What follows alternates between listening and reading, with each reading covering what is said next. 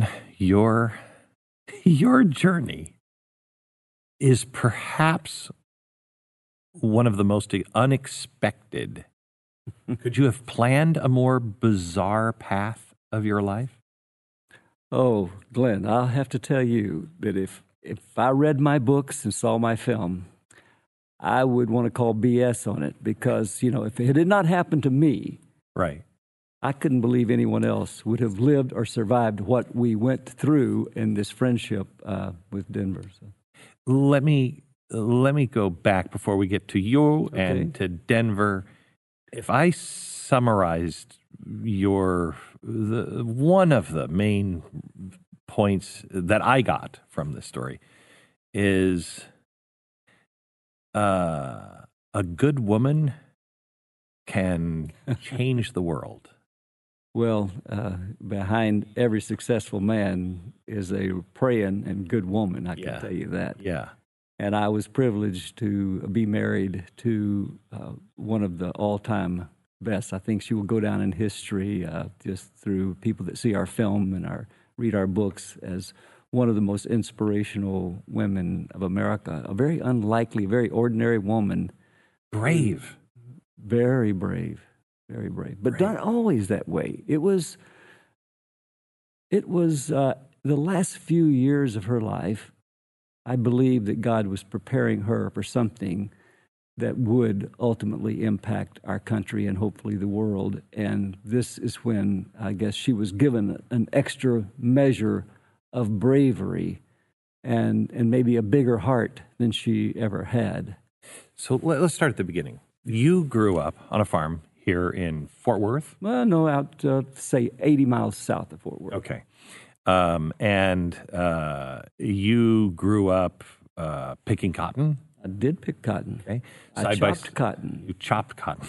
And I picked cotton. I don't think people even think of cotton anymore. I mean, they just don't think of picking cotton. I pulled corn. Yeah. Mm-hmm. So you grew up and left home, went to college? I did go to college, yes. Joined the Army? On the Army? Well, I didn't actually join the Army, Glenn. I was drafted. You were invited. I got a knock on my fraternity house door one day saying, "Congratulations, you have been selected to be in Uncle Sam's Army." And it was due to my poor grades in school. Really? I had fallen below a 2.0 grade point average, and that was just what the government Uncle Sam was looking for, to put a rifle in your hand and send you off to Vietnam. So, because you're a very bright man, just a screw off? Oh, absolutely. I was majoring in fraternity and rich girls. Right. Because I had grown up so poor I couldn't pay attention. Right. And I came to TCU in search of a rich girl. That was my. I had no plan for a future. I didn't have any other goal other than to marry a rich girl and maybe go to work for her daddy or something like that. That's amazing. That's a pretty shallow goal. That's just. I went to a high school, Glenn, where only less than 10% of our graduating class went to college. We didn't have a college advisor. You know, just one day, the principal made an announcement and said, if anybody wants to go to college, you have to take a test, and we're going to give it on Saturday morning in the cafeteria. Wow. And about 20 people showed up to take the test, and it was, you know, the ACT. Mm-hmm. And the next thing I know, I went to the principal, and I said, I do want to go to college. And I said, where do you think I should go? And he said, well, I only know of two colleges. And oh, my gosh, what a different world. He said, it's called North Texas or East Texas. And I said, oh, well, I guess I'll go to East Texas because my mother had attended North Texas, and I didn't like Denton very much at the time, and I've grown to love it now, but I didn't at the time. I didn't have good memories of Denton. So I went off to East Texas, never having been there, and I spent a year there and then heard all the rich girls were at TCU. All the farm girls were at East Texas at the time. Right. But the rich girls, I heard, were at TCU. So that's why I decided to make my career plan and move to TCU. And that's where you met your... I met, yes. Deborah, your wife? My future wife? My future wife. Mm-hmm. I met her. And what was she like? Well, she was a stunning beauty, tall, and I remember her walking across the campus the first time I laid eyes on her. She was in a military uniform because she was in an honor society called the Angel Flight, where they wore Air Force blue uniforms like an Air Force officer would wear. And she was a tall, dark and beautiful woman, but her name, it said Short. And I thought, it's an odd name for such a tall, beautiful woman to be short. Mm-hmm. So I inquired about her, and a friend of mine, we saw her walking through the student center, and a friend of mine named Glenn Whittington was coming.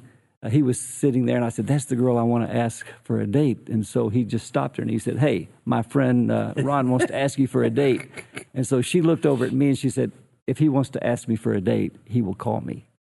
Boy, I tell you, as much of this story so far that has changed in time, that hasn't changed. That hasn't changed.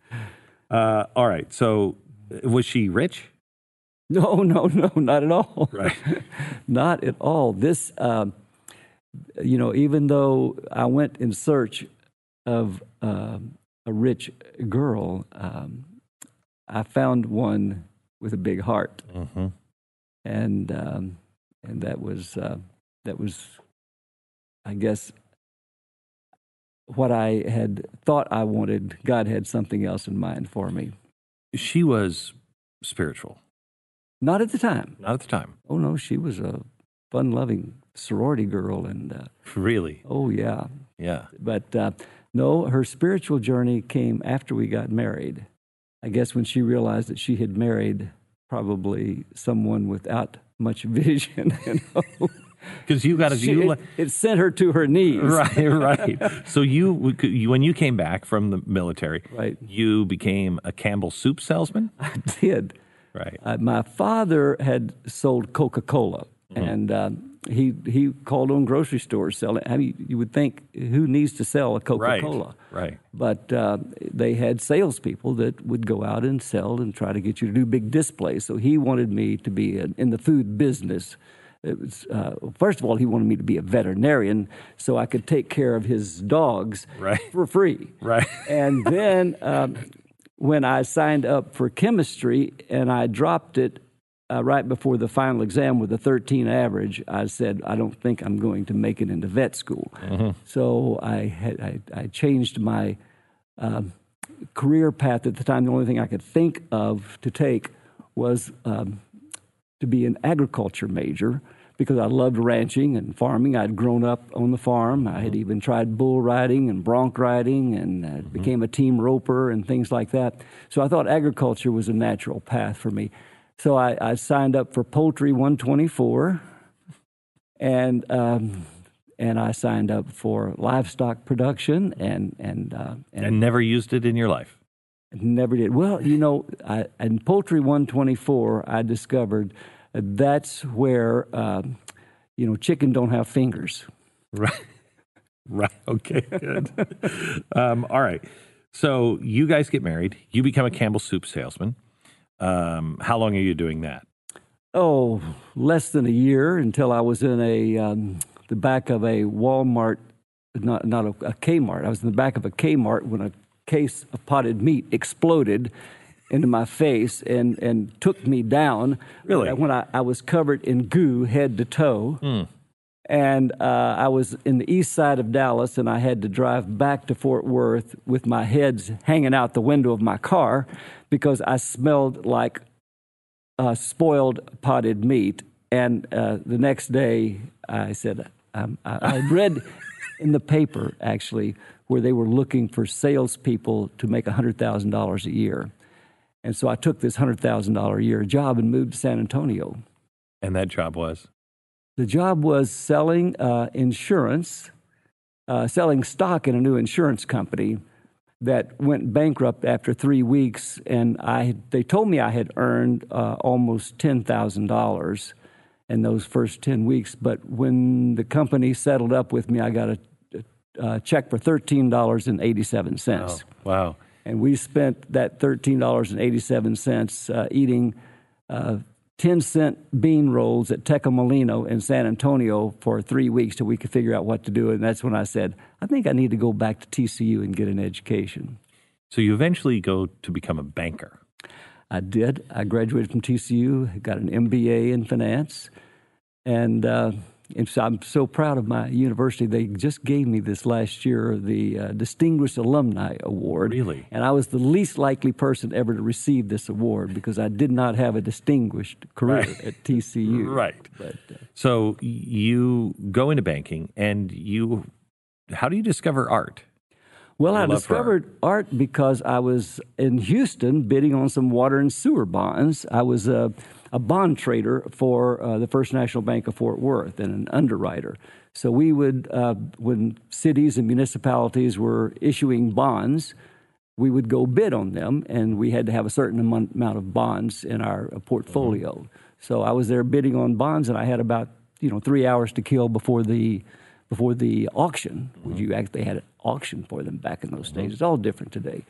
But we didn't have computers back then, so we had to figure out our bids by hand. And actually, the bank hired me, someone I'd never even seen a computer, to write the first computer program for trading bonds. Wow. I don't know how I did it, but I did. So, so while I had about 3 hours to kill, I just wandered into an art gallery that was nearby where the bidding was going to be. And this guy was telling me about his life and traveling all over the world and buying and selling paintings. And he had just returned from Paris, and I had never been out of Texas except in the Army. And I thought, well, that sounds exciting. It sounds like a better job than sitting here in Houston waiting to bid on some water and sewer bonds. Right. So, and then go out to Fort Stockton, Texas to sell them or something. Right. Like that was what I was doing. So I asked him, I said, how do you become an art dealer? And he said, well, nobody's going to hire you to do it. You have to buy and you have to sell. So he gave me, he said, here's something you can make money on. And he showed me a painting, and it was a Texas bluebonnet painting that had been painted in the 1930s. Mm-hmm.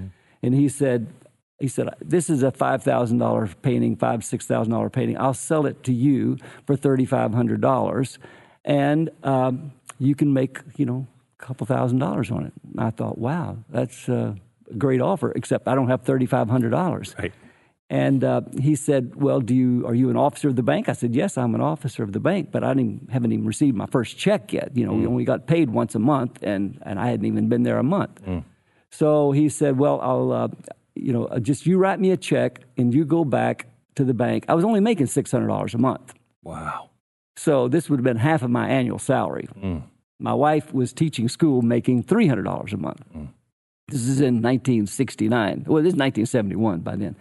But so I went back to the bank. They loaned me the $3,500 to cover my hot check. And they said, if you don't pay it off in 90 days, you will lose your job. And I said, okay. So I had to go to work to selling this painting. And on the 89th day, I finally sold it for $5,500. I made $2,000 on it. And then my mind was totally off of banking and had switched to art.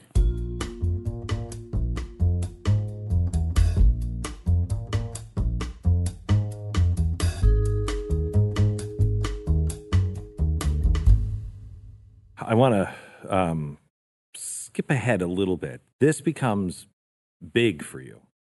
You become a big art dealer. Well, within a year, I was making more than the chairman of the board of the bank, where I was making more as an art dealer than the chairman of the board of the bank with a 40-year career in banking was making. You have sold paintings and art to all kinds of famous people all over the world. All over the world. You were going to Paris. You were going to Asia. Tokyo, Hong Kong, I was all over the world. And you were living a high life.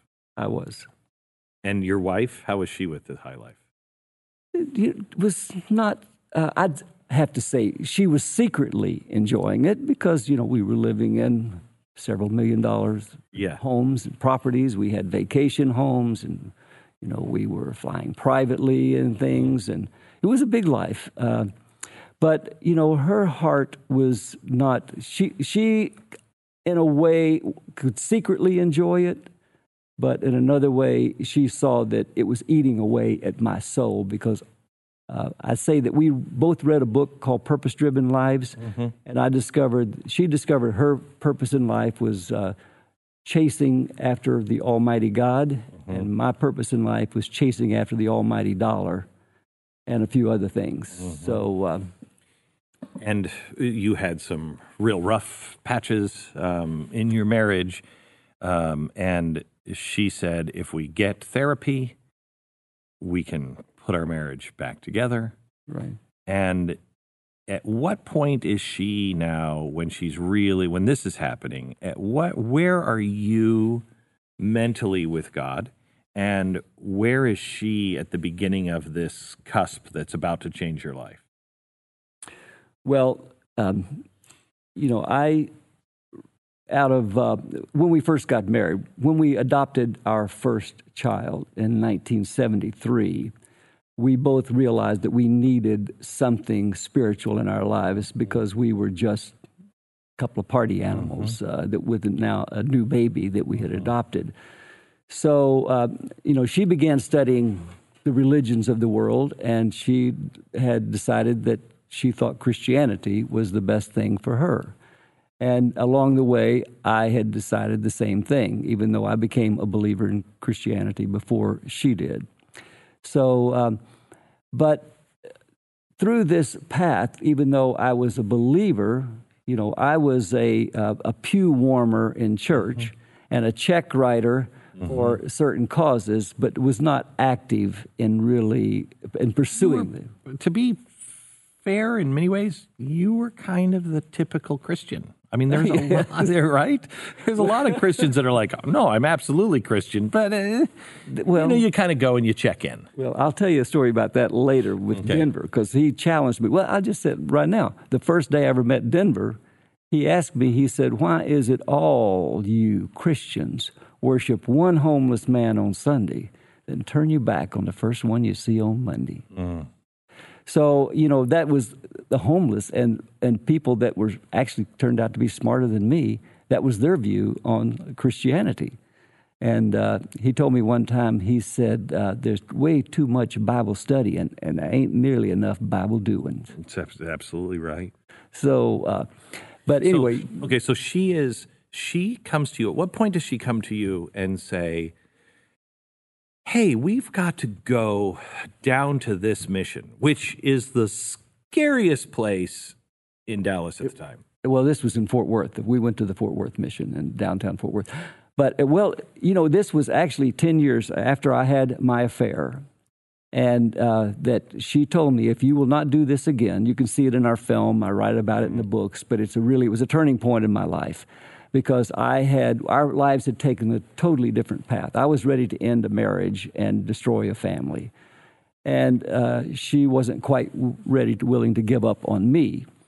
And so when the day that I came home and admitted what I had done, she told me, she said, if you will not do this again, if you will seek counseling, I will never bring this up again. And she said, I will throw your sin as far as the east is from the west, and you are forgiven. And I thought, wow, that is a deal I cannot refuse. Mm-hmm. So I said, okay, if you will do that, I will do anything you ask me the rest of our lives together. And from that day forward, she never mentioned that again. And we put our marriage back together, and we had one of the most beautiful marriages in the world. It was 10 years later, Glenn, that she asked me to do the very first thing that took me out of my comfort zone. The only thing she had asked me to be was be faithful mm-hmm. after my falling. Mm-hmm. And so we rocked along. Life was great. Business was good. Everything she was becoming involved in a lot of homeless and just working with poor people, where she worked with AIDS babies mm-hmm. at Brian's house in Dallas. And she had started a couple of ministries that had to do with bringing in women out of prison and getting them resituated in homes. And you're still doing the art thing. I'm doing the art thing, totally. Mm-hmm. I mean, I'm traveling all over the world. I'm doing art fairs in every major country around right. the world. And so I was not active in any of those right. things. So it was in the year of 1998, we moved from Dallas. We lived in Highland Park in Dallas, and we decided to move back to Fort Worth to be closer to our ranch, which was on the Brazos River west of Fort Worth. And so at the first few days we were back in Fort Worth, she had a dream. And it was a literal dream. And she, in her dream, she saw the face of a homeless man. And the next morning she told me, she said, "Ron, it was like the verse in Ecclesiastes in the Old Testament where Solomon wrote, 'There was found in the city a certain poor man who was wise, and by his wisdom our city was changed.'" And she said, "I think it's even more important, Ron, that our lives will be changed if we can find this man in my dream." She said, "My dream, I literally saw his face. And would you go with me into the inner city to find this man in my dream?" What did you think of that? Well, I knew she wasn't crazy. She was a scholar at TCU. She graduated with honors, and she was there on an academic scholarship. So she wasn't nuts. She was not nuts. And was she somebody who claimed to have dreams before? She only had one other dream she claimed was spiritual, and it had come about, and it was true. And she discovered a year after she had the dream, it was validated that it was true. So, and that was a really exciting thing for her. And this was only the second spiritual dream that she ever had, and it was probably 3 or 4 years after that first one. So that dream takes you to... Well, the next morning after that dream, she asked me to go with her into the inner city. So instead of going to my art gallery that day, I get in the car with her, and we drive into the inner city of Fort Worth and began driving, very slowly around, looking for this man in her dream. That had to seem nuts. Well, it did, except... she was so absolutely certain that she would find him and that this dream was from God. Okay. And so I was just being nice about it as I could. I didn't really want to be there. Right. But we drove around and we didn't see him. The people were looking at us like we were crazy because, when you're driving a very expensive vehicle in a place that people are trading drugs and prostitution. You've got two white people looking around like, let me see what your face looks like. Yes. Yeah, you're popular. Yes, exactly. Right. So people were telling us to get out of there. Uh-huh. But we ended up volunteering that afternoon at the Fort Worth Union Gospel Mission. And we'd been there a couple of weeks. I'd say when I first walked in, when you mentioned the mission, it was just a rundown old cinder block building that stunk to high heaven. And it's not a place that I had ever been in any place like that smelled so bad or looked so bad. And I was a little bit terrified. The people were looking like they were out of some horror movie that were there. Mm. And so I asked the chef, I said, "Are there any infectious diseases floating around this place that I should know about?" And he said, "Oh, absolutely." He said, "We try to infect them all with love." And I thought, this wise guy, why would he tell me that? But anyway, so we began serving at the mission that day and made a commitment that we would continue serving for the next whatever. We didn't have an ending. And you're doing this on that day?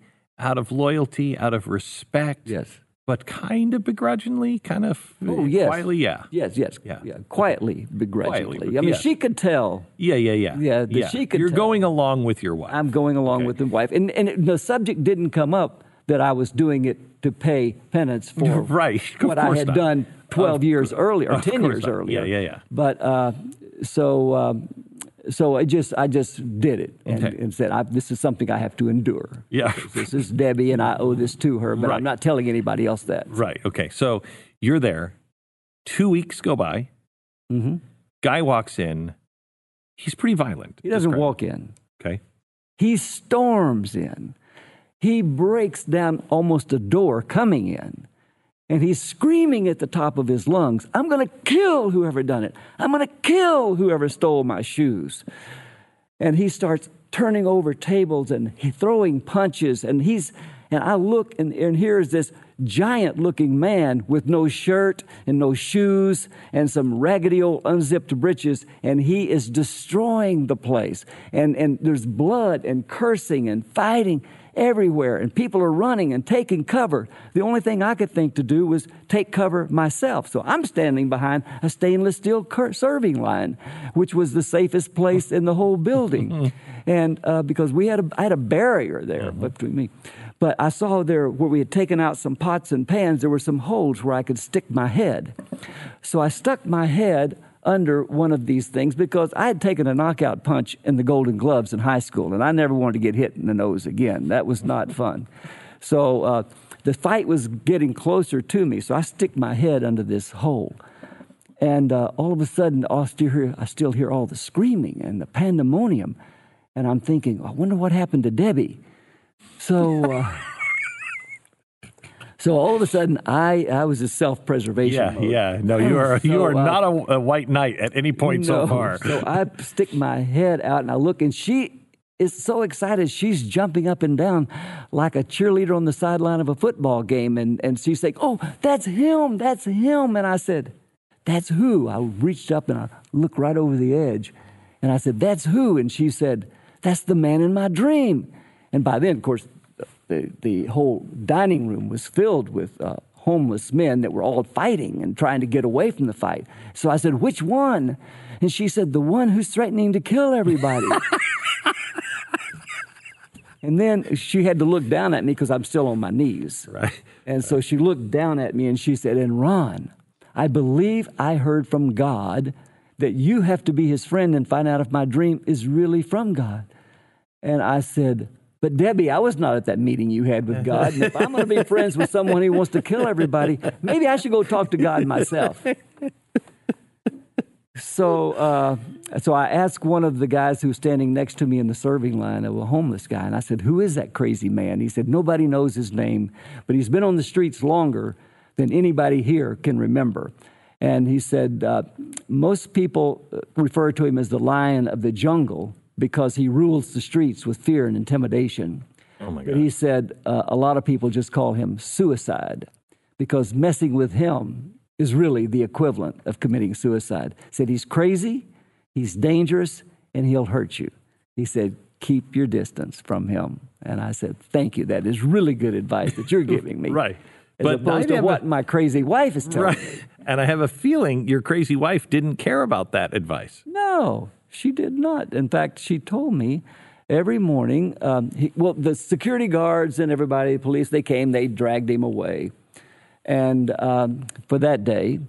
And but, you know, at her insistence, every morning she would ask me to please go into the inner city to see if I could get him in my car and take him to get coffee or something to know him. So every morning, this is literally every morning, I would drive into the inner city and look for him. And I would usually see him because I knew where he hung out. He lived really by a dumpster close to the mission, and that was his campground there.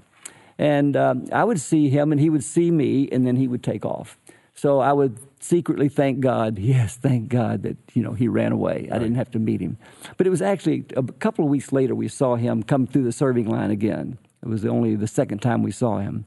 And he was the last person that came through the serving line that day as we were about to shut down. And so Debbie had made a promise that she was going to learn the names of every homeless person on the streets of Fort Worth and specifically pray for their needs every day and become friends with them. And so she had made an effort to do that. And so he was one of the people that she had not learned his name yet. So as he put two plates in front, which was against mission policy to serve two plates to one person. I was trying to, I said, "You just guess the rules, buddy," you know, and she said, no. So she put her face down really low and she said, "Hello there, my name is Debbie. What is your name?" And he screamed at her, "You don't need to know my name." He said, "I'm a very bad man. Now you just shut up and put some food on these plates and I'm going to get on out of here." And I tell you, the next thing I know, she leaps over the serving line like a high jumper in the Olympic finals. I never saw anything like it in my life. She leaps over the serving line. She chest butts him like two football players in a game, and she starts tapping him on the nose, saying, "You are not a bad man. You are, in fact, a good man, that God has a calling on your life, and you're going to live to see it." His fists were doubled up like this, and he was shaking. I thought, he's going to take her out. And I looked down, and my fists were shaking, and I was doubled up like this and thinking, well, if he hits her, I'm running out the back door. She got herself in this mess. I'm not going to fight a man they call suicide. So anyway, luckily he sidestepped her and left the building. And but some person that was standing next to me said, my, I never thought I'd see some little skinny little white lady tame the lion of the jungle. Wow. And so that began our really serious adventure into a cat and mouse chase that lasted 5 months till I got him in my car.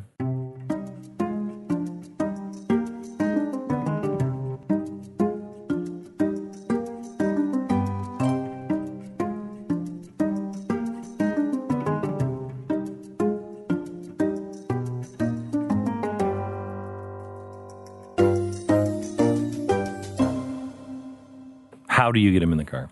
We started doing a lot of things with the homeless. We started having a movie night once a week. We had a beauty shop day once a week where we would give pedicures and manicures and haircuts and styling and all these kind of things. Debbie was doing everything and bringing our friends in to try to make a difference, you know, to put a new face on homelessness mm-hmm. and make them look beautiful and elevate their self-image. Mm-hmm. You know? So... in fact, my friend told me one time, Denver, after I got to know him, he said, you know, most people look at the homeless as a problem. He said, but God looks at them as an opportunity for the faithful to show his love. Mm-hmm. So we were taking this as an opportunity to show the love of God to people who considered themselves unlovable. But so anyway, we advertised we were going to have a concert at the House of Blues, not House of Blues, at downtown Fort Worth at Sundance Square. We had a theater down there. Mm-hmm. So we announced we were having a concert, and he actually got in my car, though he didn't say a word, to go to the concert. And that night, I went to sit by him, and he was sitting up in the concert. He didn't say anything to me when we were traveling there, but I go up and sit by him, and I said, Denver, I'm glad you came. And I put my hand on his knee. He grabbed my hand and threw it off his knee and said, man, don't you ever touch me. And he scared me to death, and then he got up and walked out. So he missed the concert just because I sat next to him. And I thought, this guy's crazy. But on the way out, he was standing by my car, and he was smoking a cigarette, and he said, I want to apologize to you. He said, you and your wife have been trying to be nice to me for a long time now. And he said, why don't you come by tomorrow, you know, by the dumpster where I live, and we'll go over to the mission and have some coffee. So I went by the next morning and picked him up, and we ended up going to what was called the Cactus Flower Cafe in Fort Worth and had breakfast that morning. So, what's his story? His story is a very tragic story, but his story is he was born on a plantation in Louisiana in 1937. His mother was only 13 years old at the time and was not married, and she gave him up to the custody of his grandmother, who was the daughter of a freed slave who lived still in the slave cabin with a shotgun slave cabin on a plantation with no running water, no electricity, or anything like that. So his grandmother was raising him and a cousin. He watched his grandmother burn up in a fire when he was about 7 years old, and he tried desperately to save her. He went back and forth into the house of the fire to save her, but she burned up, and his cousin burned up in the fire as well. And he went to live with his father. They found his father, who was on another plantation. And then a few weeks after he moved in with his father was stabbed to death in a fight that Denver witnessed. And so then he went to live with an uncle and who was a sharecropper and plowing behind mules. So Denver was about 7 years old, and his job was rolling cigarettes for his uncle. And but after a year of doing that, his uncle died of a heart attack plowing behind the mules. Jeez. So he went to then live with a stepsister of one of his daddy's other half sister of his, as he found out, on another plantation. And at 16 years old, as an innocent young 16-year-old sharecropper is what he was. He was a virtual slave, actually. He was roped and dragged by the Ku Klux Klan behind horses for helping a white woman change a flat tire on the plantation. And that day, the Klan made him promise that he would never again speak to a white lady. And he made his own promise that day he would never again trust any white person. And he had kept that promise for all those years until I met him when he was 64 years old, living by a dumpster on the streets of Fort Worth, Texas.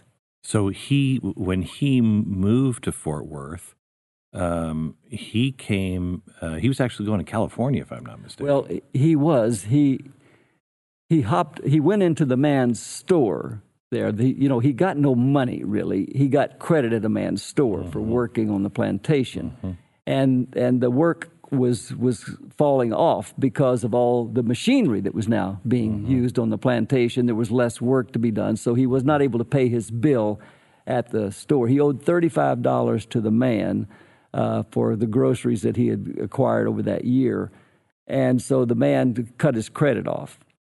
So he walked out of the store and saw a freight train standing there, and there was a hobo standing by the train, and he asked him, "Where are you going?" He said, "Well, I'm going to California." And so Denver thought, well, I'm just going to get on and go. He had no family or anything, so he just got on the freight train, and first place it stopped was Fort Worth, Texas, and he thought it was California. So he gets off the freight train and starts wandering around and ends up, getting a meal at the mission.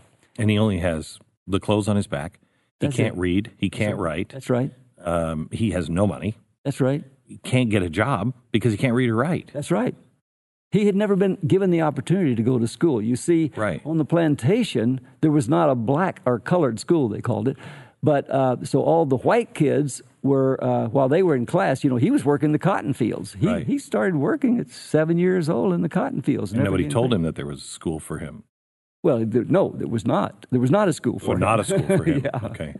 And so what does he do? What year is that when he first arrives here? When he first arrived, it was about 1957. 57. He escaped the plantation basically when he was 20 years old. And when you meet him? When I meet him, it is 19. Well, yes, he had another period here in his life. I met him in 1998. Okay, but in 57, when he first arrived, or 58, something like that, he said, "Mr. Ron, I've lived my whole life not knowing what day it was, what time it was, or anything else." He said, and all of a sudden, I've lived my whole life with no place to be and plenty of time to get there, and now you tell me I got to be somewhere on time. I don't even know what time is. Watch don't know how to tell time. But he gets in a shootout in Fort Worth. Some guy pulled a gun on him and tried to rob him of his shoes the first night he was on the streets, or first week he was on the streets. And he turned the gun around and shot the guy. Denver shot himself first in the leg and then turned around and shot the guy. So he went and hopped a freight train that night and ended up in California. So he spent a few years in California, and then he came back. Well, he ended up in prison in Angola State Penitentiary in Louisiana.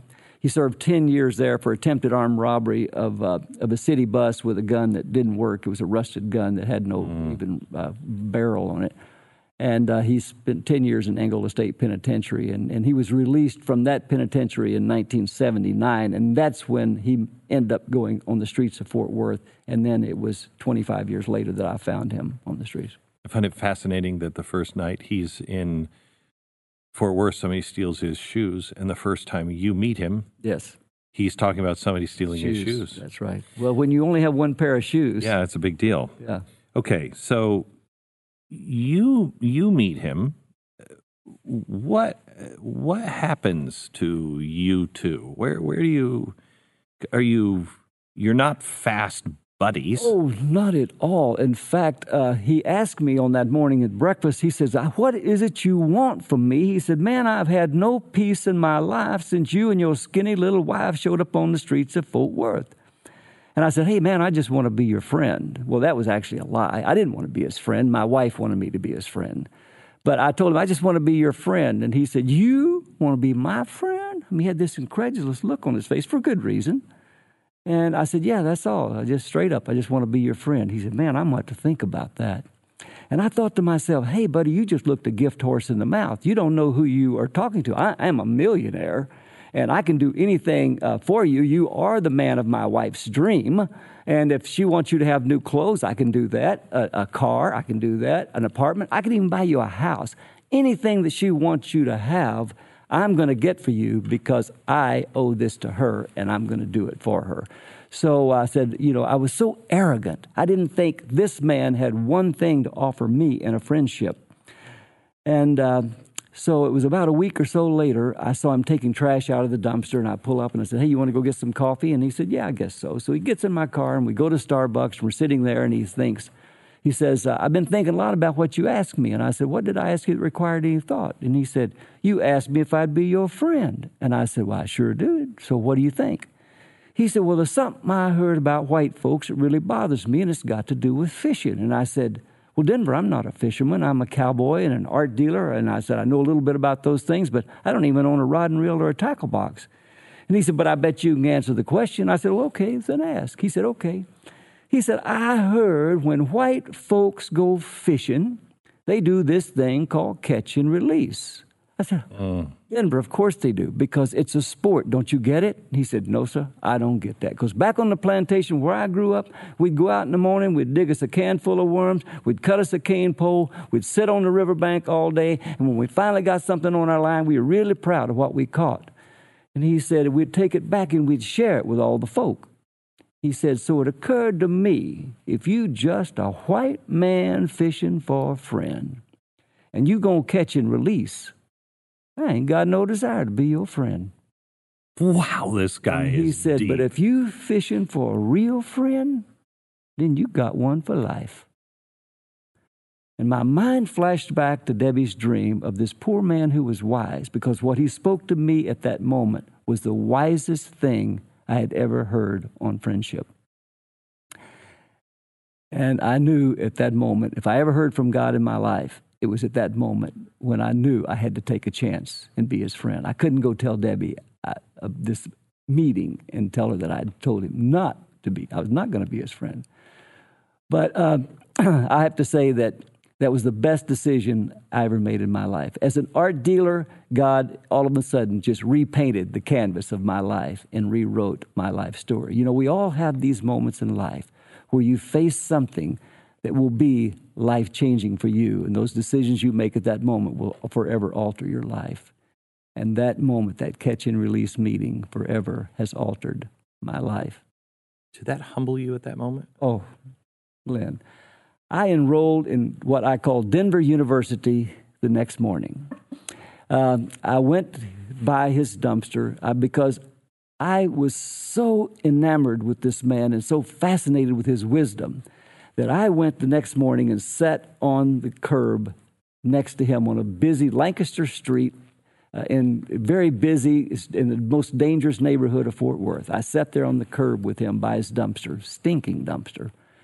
And began asking him. And he looked, and he had this piercing look, laser beam lock on my eyes. It was scaring me. My heart was racing. So I just decided to break the ice, and I said, hey, man, tell me what's it like to be homeless? I must have caught him off guard because he kind of looked at me, and he said, well, I don't know. Why don't you tell me? I said, hey, I've never been homeless. I mean, I don't know what it's like. He said, well, let me tell you something, Mr. Ronnie Ray. Whether we's rich or whether we's poor or whether we is something in between, he said, this earth ain't no final resting place. And he said, so in a way, we all homeless, just working our way home. So this is the title of my new book, Working Our Way Home.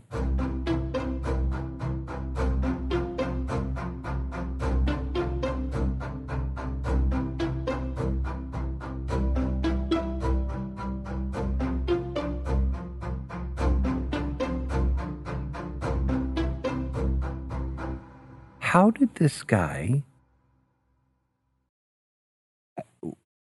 he have such peace and wisdom And he was the same guy who walked into the shelter screaming, "I'll kill you." Mm-hmm. What is that? Where was that? That was his form of protection. You know, he acted angry, and he would say, "Everybody that smiles at you ain't your friend, and everybody that screams at you ain't your enemy." Mm. But he said, you know, you just got to discern. He said, Miss Debbie could see through all of that. She could see through my confusion and anger. She had Superman's eyes, and she could see right straight to my heart. And he said that throwed me off. And he said, so it was, but he had no friends. But he would spend every night, though his only friend was God. And he talked to God like he knew him personally, and he would talk to him in conversations, and have long conversations with him, and so that's where he gleaned these things. And he didn't have any conversations except in anger and in a protective manner with anybody. But so that was it was. You know, one of the first few times I'm sitting at Denver University there on the curb, and I was starting to ask him questions about people and judgment. And he looked at me and he said, "Mr. Ron, look down the end of the street there. What do you see?" How do you mean, wait. How do you mean in judgment? You're asking questions in judgment. Well, I would say, what are they on? You know, I'd say, what are they on? Or, you know, they'd come by and hit me up for $1. And I said, I'm not going to give them $1. They're already too drunk or too high or something mm-hmm, like that. Mm-hmm. And so he looked down. He said, Mr. Ron, look down at the end of the street. What do you see down there? I said, well, you're talking about way down at the end of the street? He said, yeah. I said, I see the courthouse. He said, yes, sir. Let me tell you something, Mr. Ron. That courthouse is full of judges. And God ain't looking for no more of them. He said, God is looking for servants. He said, if you want to come down here and spend time with me on these streets, you need to come and leave your judge's robe back in your closet, and you come as a servant. And you and I are going to be getting along just fine. But you ain't going to come down here and be judging my people here on the streets. Jeez. All right. So this proceeds for a while. Your wife gets sick. She gets cancer. She does. Tell me. But he is the one that prophesied that or predicted it. Maybe 5 months into my Denver University education program, I was nearing a PhD at the time because I was getting so wise. His wisdom was just coming in bucket loads.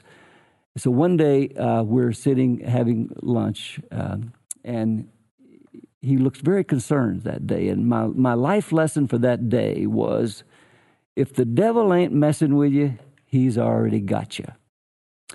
So after he began instructing me on that, he told me, he said, Mr. Ron, what Miss Debbie is doing for the homeless, she has become precious to God. He said, when you become precious to God, you become important to Satan. He said, so watch your backside, something bad getting ready to happen to Miss Debbie. And 3 days later, out of nowhere, she was diagnosed with cancer. And for the next 19 months, when we fought the battle of all battles, Denver is the one that God chose to encourage us the most during those 19 months. And the man that I once thought had nothing to offer me in a friendship, for 19 months, every day he would show up on our front door, knocking on it at sunrise or right after that, and bring us a fresh, relevant message that he had heard from God in the night. And he was never, ever wrong. And I just marveled at how God chose the poorest, most dangerous man on the streets of Fort Worth to be the one that encouraged us the most during the darkest days of our lives. It's the humble and the meek. Isn't that just like God? Yeah. It's the humble and the meek inheriting the earth. And on the last day of her life, he came to tell me that he was talking to God in the night. And he said, God told me to come tell Miss Debbie to lay down her torch. And he said, so I need to go in and talk to Miss Debbie, and I'd like to be that in private if you don't mind. So he went in. She was lying in bed.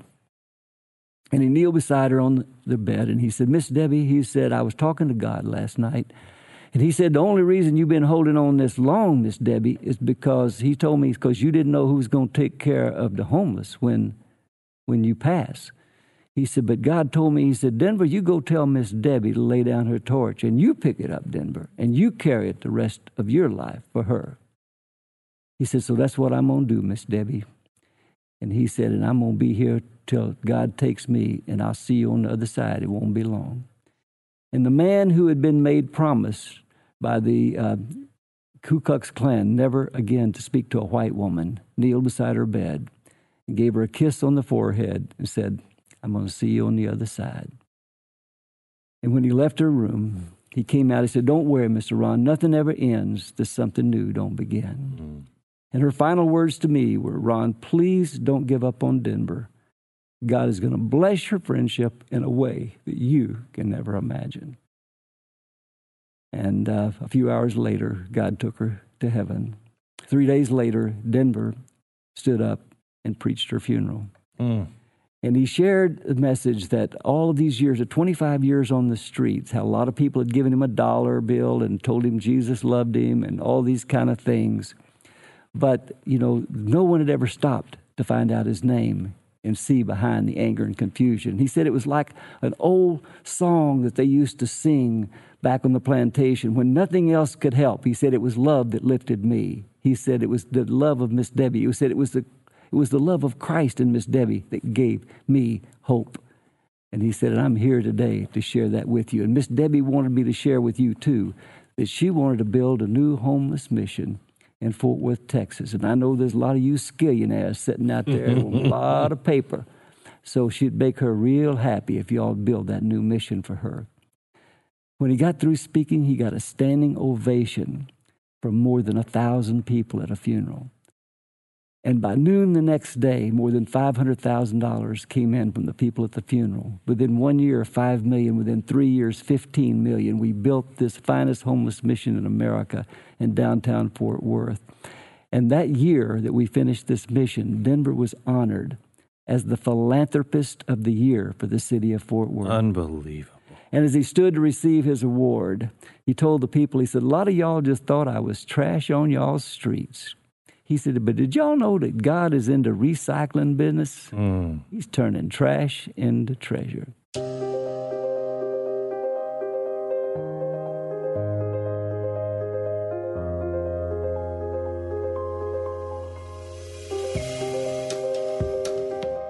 What a life. What a blessing. But your new book is about what everybody doesn't know. You two were roommates for 11 years? That's right. 11 years. That's right. The man who said, I'm going to kill everybody. Yes. The man who had the exact opposite life. That's right. Who was, I'm guessing, was he at a place before you all got together? Was he at a place to where he was happy on the street? Like, you know, yes. He was happy. He was, this was his kingdom. Right, okay. He was the king of his kingdom, and people would come by and they revered him and feared him because he was the strongest. He was the lion of the jungle. So he was not wanting to leave his kingdom. Mm-hmm. He had become comfortable. And you had become comfortable in your billionaire lifestyle. Well, it wasn't quite that good. Yeah.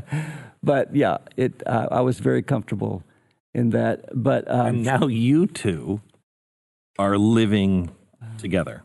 Well, truthfully, Debbie asked me, please do not give up on Denver, but I did. After she died, he and I went to the ranch, and we buried her at our ranch. She wanted to be buried like the paupers on the streets. So we put her in a simple pine box, just dug a grave, on the highest point on our ranch overlooking the Brazos River. I think this can only be probably done in Texas still. It can only be done in Texas. Yeah. Well, we didn't ask for permission. We asked for forgiveness. Right. And she's still there. So, and so she's in heaven. But I mean, so Denver and I buried her there. And we, I asked him to move in with me, and he said no. And so I just wanted to get away. So I took off and went to Italy for about 5 months, where I began pursuing a career as art. I wanted just to get away from all the sure. the pain, the anger, and find a different way to grieve than most mm-hmm. people grieve. So I went to Italy to mm-hmm. grieve. So I spent about 4 or 5 months in Italy painting and making sculpture and writing and all of these things. And then one day, this young Italian girl told me she was reading my manuscript of what I was writing, and she said, the real story you've left behind, this is not where you need to be. And so a couple of days later, I came back to Texas and went into the hobo jungle of Fort Worth, Texas to find Denver. And I found him, and I asked him to move in with me, and he said no, he wouldn't do it. But he said I needed to, there were more important things for me to do, and one was to repair my relationship with my father. And he said, you must do that before I'll even want to talk to you. So I began repairing the relationship with my father, and then we, my children and I were living together. They were all grown and out of college by then. So we were sitting there one night, and I'd been home about a month from Italy, and we're sitting there one night, and I said, we were talking about what would Mom want us to do about Denver? Well, of course, Mom would want him living with us. And I said, I know, I tried. I asked him to move in with us. He won't do it. And so my son, Carson, said, Dad, I'll go get him. This was 10 o'clock at night. So Carson gets in his car, and my son was about 22 at the time, you know, small kid almost. He was just like 5'8", 120 pounds.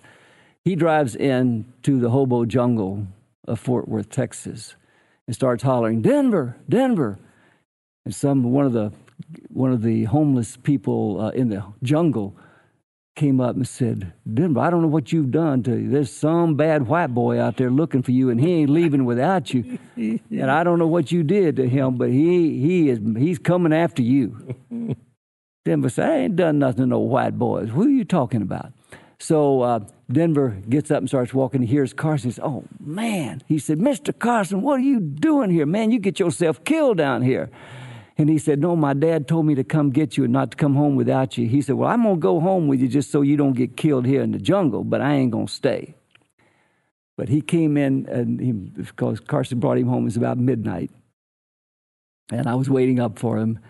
And Denver came in, and he had one just garbage bag that was just a small garbage bag. And he had another shirt and change of clothes and a toothbrush about in there, and that was about it. And I looked at him, and I said, Denver, you did the rest of the stuff out in Carson's car? He said, Mr. Ron, this is all I got in the whole world. I said, this in this bag is everything you own in the whole world. And you're 65 years old? And he said, yes, sir. He said, but let me tell you something, Mr. Ron, and maybe one day you'll realize this. He said, you will know that you have something when you can finally thank God for nothing. And then he'll give you everything.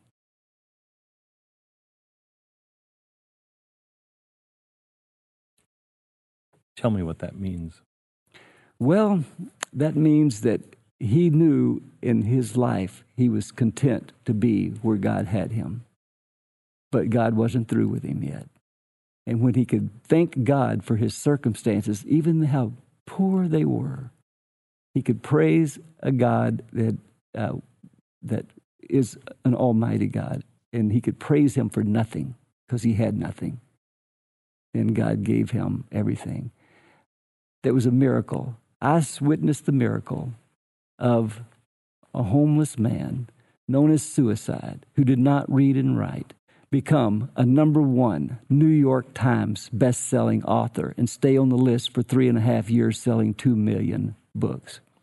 I witnessed a man who had never drawn a stick figure, been in an art museum or an art gallery, become a successful artist and selling more than 500 paintings. I witnessed a homeless man who was penniless when he moved in my home and had been living in cardboard boxes and hobo jungles and dumpsters in Fort Worth, Texas, even in a grave. He took up residence in a grave one time to get away from some of the confusion in the inner city. It was a freshly dug grave in a cemetery.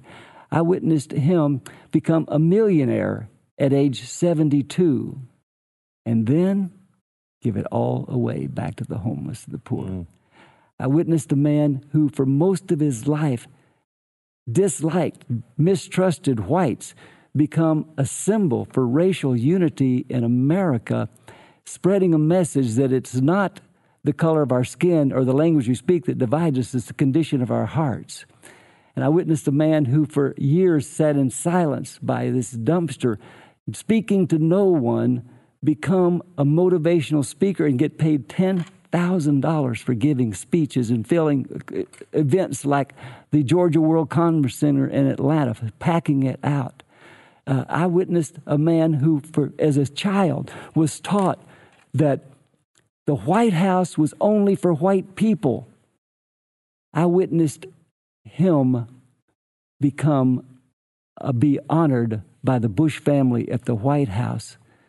And at a private luncheon, when we were speaking for Barbara Bush's Foundation on Literacy in Washington, D.C., they had us and three other authors for a private luncheon in the White House. And but as we were leaving the White House that day, Denver starts laughing hysterically, and he had some embarrassing moments in there. I write about him in our book, Working Our Way Home. But as we were leaving the White House that day, he starts laughing hysterically. I said, "What's so funny, Denver? You just embarrassed the tar out of me there at the lunch table with the Bush family." And he said, "Well, think about this, Mr. Ron. I done gone from living in the bushes to eating with the bushes." He said, "God bless America. This is a great country." And I said, "You are right, Denver. God bless America. This is a great country." I said, "The proudest moment of my life, I saw the President of the United States of America walk up to Denver Moore in his office and say, 'Denver Moore, what an honor to meet you, sir.'" And I thought, wow. Can you believe that the President of the United States knows the name of what was the most dangerous, craziest, homeless addict on the streets of Fort Worth, Texas? And God has transformed that trash into a national treasure now and using him to give homelessness a new face so that people, when they see the homeless now, they will look at them and think, what? Not what's going to happen to me if I stop to help, but look at them and think, what will happen to them if I don't? Would that be a Denver sitting there that maybe will impact our lives and our nation? And I can tell you, just as we are now at this Christmas season, and we are celebrating and worshiping the most famous homeless family in the history of the world that impacted the world, because Mary and Joseph were homeless that night.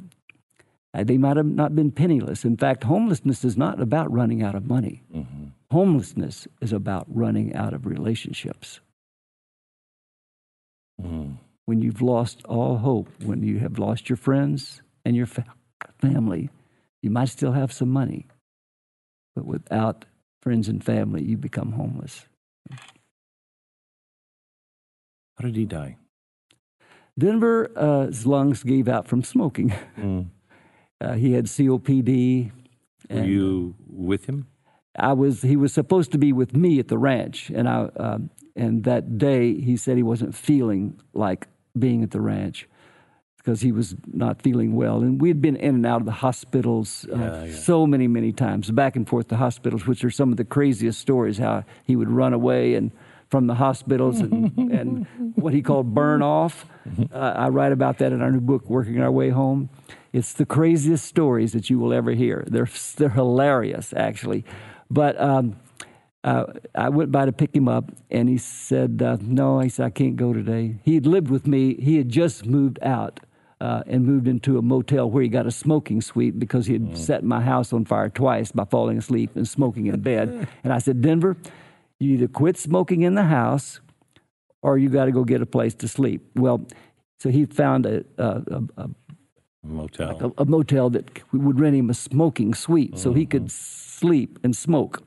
And then he spent all day at my house because his art studio was there, and he got all of his meals at our house. So it was not as if we weren't living together. He just slept somewhere else. So that morning I went by to pick him up, to take him to the ranch, and he said, "No, I don't feel like going today." And that night they found him in his room. He had died peacefully, and just his lungs just stopped. So, how lucky are you? Well, you know, I'd say I'm blessed. Yeah. I'm blessed. I'd say that... Why did you get that education? Why'd you get that?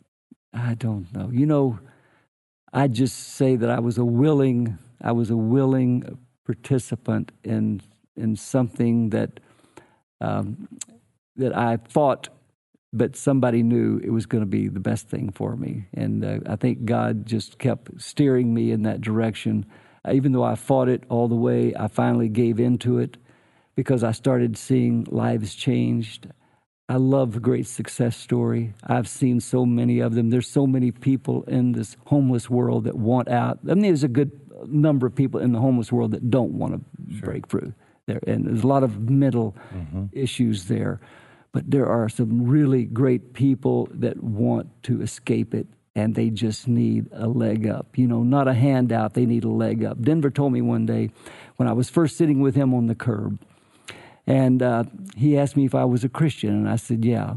And I said, "Why do you think I'm down here trying to help?" And he looked at me and he said, "Trying to help?" He said, "You mean to tell me that you think if you scoop some spaghetti on a metal plate, you're helping somebody?" No, he said, "We can feed ourselves. We're perfectly capable of putting that spaghetti on the plate ourselves." And he said, "Do you think giving somebody $1 bill going to change their life? No, that ain't going to change their life. Let me tell you what will change their life, Mr. Ron, is if you crawl down in the ditch with them, and you stay there long enough till they're strong enough to crawl out on your back, then you help somebody. That'll be life-changing, and that's when you help somebody. Other than that, you're blessing them, and we like blessings, but you ain't helping nobody but yourself. Feel better about yourself because you probably ain't done nothing for nobody but yourself in a long, long time, and so here you are trying to make yourself feel better. But, you know, if you want to help somebody, wow, you know how to do it now." So I have a feeling that's what the judgment's going to be like. It's just going to be super crystal clear. You know what I mean? He wasn't saying that condemning. He was just speaking the truth, it seems. Yeah. Yes. And you're like, you must have felt like that big. Mm-hmm. Oh, yeah. He told me, he said, "You know, you never know whose eyes God is watching you out of. And it ain't going to be your preacher or your Sunday school teacher." He said, "It might be a fellow that looks like me." Now, he said, "It ain't me, but it might be a fellow that looks just like me. God's checking you out to see what kind of person you really are." What a pleasure talking to you. He said, "Sometimes you successful folks, y'all rise up so high trying to get y'allself some more stuff that on y'all's way up to the top, you don't even take time to get to know about God. But let me tell you something, Mr. Ron Hall.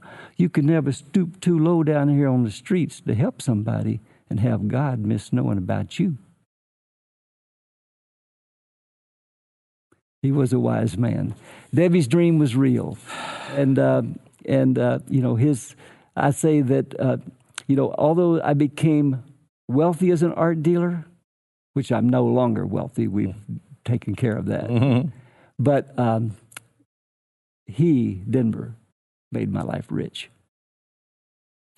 The first book, The Same Kind of Different as Me, the new book that talks about what happened after Miss Debbie went home, is called Working Our Way Home by Ron Hall. Thank you, Ron.